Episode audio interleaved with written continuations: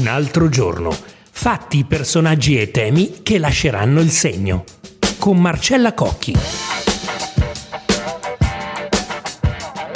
dieci marzo duemilaventitré. Quello che noi sogniamo, e più che sognarlo, ci lavoriamo ogni giorno, è fare in modo che il nostro mondo sia talmente... Eh, la nostra diversità sia talmente inclusa e integrata, tanto che le persone con disabilità possano essere i futuri gestori di alberghi, ristoranti, bar e via dicendo, in modo tale da ospitare loro le persone neurotipiche.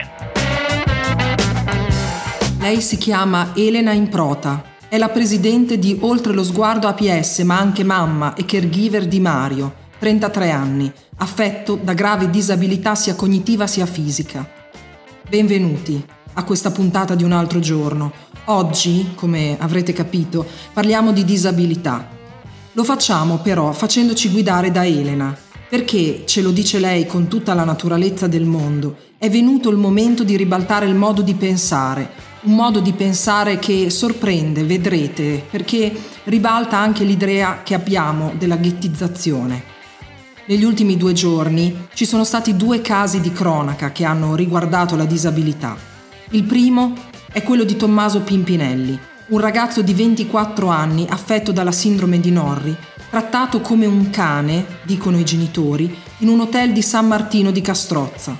Tommaso è stato discriminato quando l'albergatrice ha proposto ai genitori di spostarlo in una saletta da pranzo separata e dai vetri ambrati oscurati. Il racconto è stato fatto, anzi postato su Facebook dalla madre e poi ripreso dai giornali. L'hotel Colbricon si è scusato, si è affidato alle vie legali, promettendo che il ricavato dell'azione legale andrà in beneficenza, ma le polemiche non si sono spente, come è naturale che sia. La ministra alle disabilità, Alessandra Locatelli, ha detto che se le cose sono davvero andate così, questo comportamento è incivile e sono in corso accertamenti. L'altro caso è avvenuto a Brescia e ci restituisce un'immagine agghiacciante. Un uomo disabile, adagiato sul letto, inerme, col pannolone, in una residenza per anziani. Due operatori sanitari lo schiaffeggiano, lo colpiscono con un grosso oggetto pesante sulle ginocchia. «Te la meriti l'acqua fredda», dice uno, «non ti permettere di farmi male perché divento una belva umana, cerca di rilassarti, ti stiamo lavando la merda, ha capito? Quella che hai fatto tu, non quella che facciamo noi, quella me la pulisco io».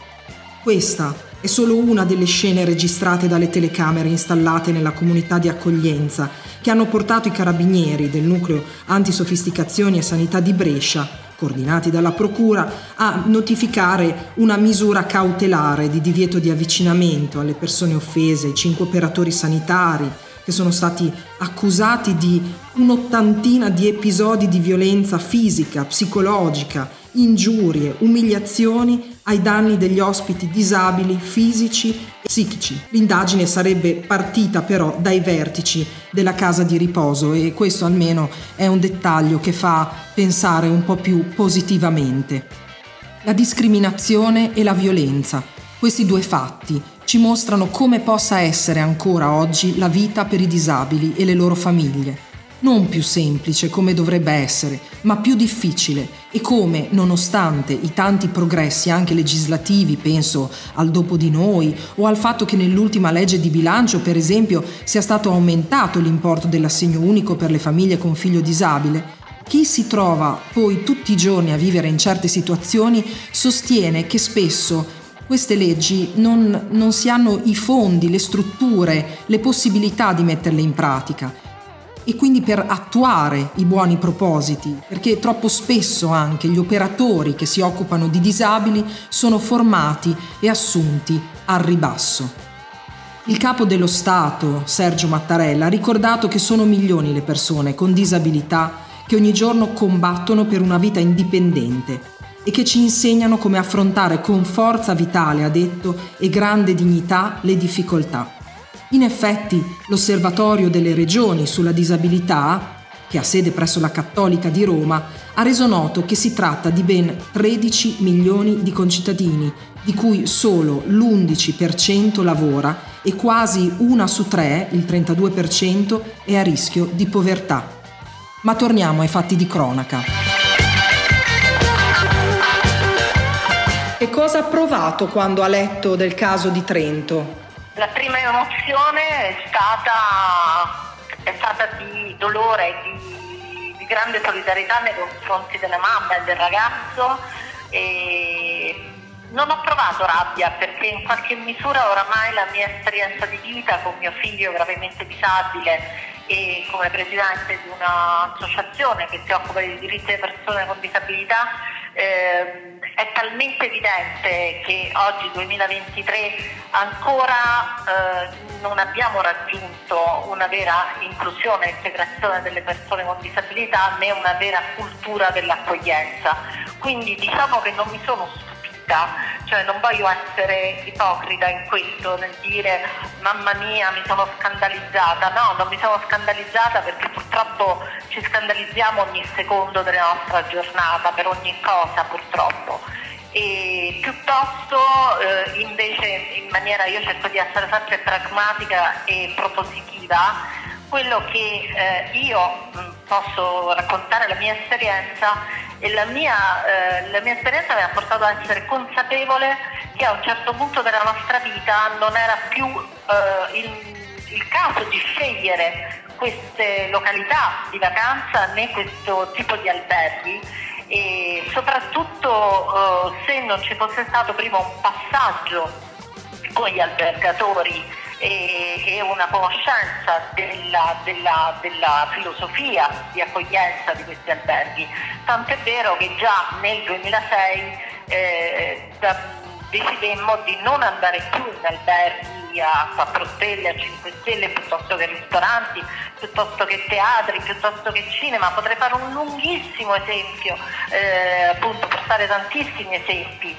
La questione è che noi dobbiamo promuovere Eh, nuove strategie, nuovi luoghi che possano essere propri della persona con disabilità e accogliere le persone neurotipiche, cioè ribaltare la visione anche a livello turistico e a livello della ristorazione, a livello dei musei, a livello di luoghi che nascono come luoghi eh, promossi da persone con disabilità e per le persone con disabilità, ma che accolgono le persone che si sentono o che credono di essere eh, neurotipiche, perché poi siamo tutti diversi gli uni dagli altri, ma proprio ribaltare la visione, quindi una, alberghi etici e tanto si sta facendo in questo senso.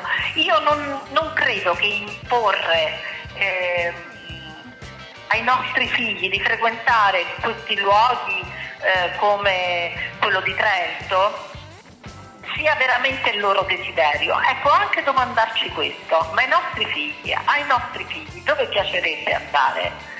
Io credo che a un certo punto la mia domanda è stata quella, ma a mio figlio piacerebbe andare in un posto dove tutti lo guardano, dove c'è la curiosità, magari non ti dicono niente, ti fanno anche rimanere in una sala a mangiare, eh, vista mare e via dicendo, ma siamo sicuri che lui non si sentirebbe comunque imbarazzato a essere guardato come persona diversa?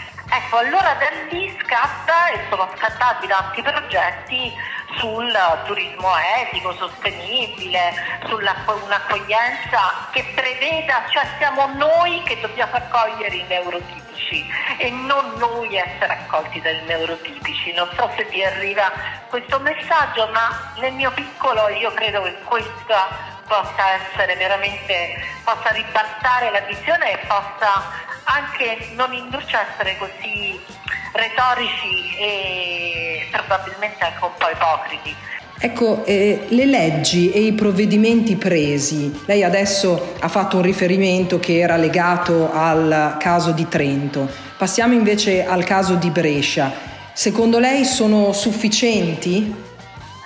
Allora, per quanto riguarda le strutture che si occupano di residenzialità delle persone con uh, disabilità, siano esse persone uh, diciamo con disabilità in, in età giovane eh, o piuttosto persone anziane, è un tema molto delicato, perché noi siamo di fronte a leggi che purtroppo ad oggi ancora non tutelano in pieno quello che è il, il, le, quelle che sono le risorse umane che dovrebbero impegnarsi di impegnarsi a dare cura a queste persone.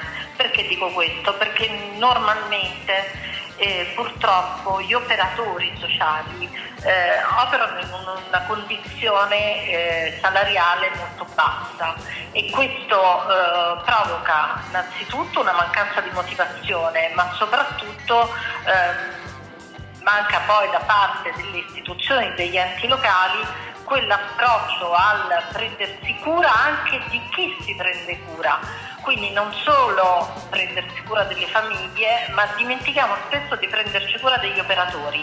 Il burnout, la depressione, l'angoscia dentro questi istituti, così come nelle case famiglia, provoca poi inevitabilmente eh, comportamenti mh, disfunzionali al limite della violenza fisica nei confronti delle persone disabili.